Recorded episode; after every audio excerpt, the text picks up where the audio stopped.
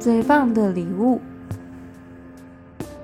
小朋友晚安，这里是星星小屋，一起来听故事吧。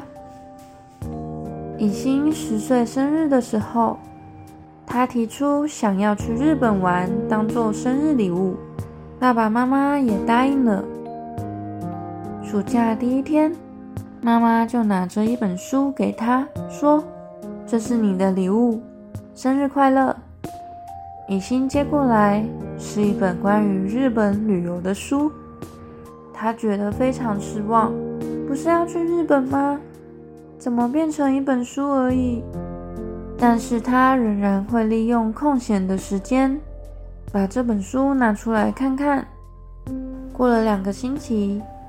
他终于要把这本书看完了，发现上面夹着一张卡片。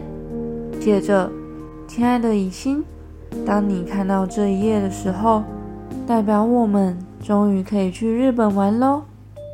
所以爸妈采用这个方式，你千万不要生气哦。想一想，如果你是以心，想去日本玩，却收到书。你的心情会怎么样呢？在你的印象中，妈妈给你最棒的礼物是什么呢？今天的经文是《路加福音》十一章十三节。你们虽然不好，还知道要把好的东西给儿女，何况天父，岂不更将圣灵给求他的人吗？我们一起来祷告，亲爱的天父，感谢你乐意将美好的圣灵赐给我。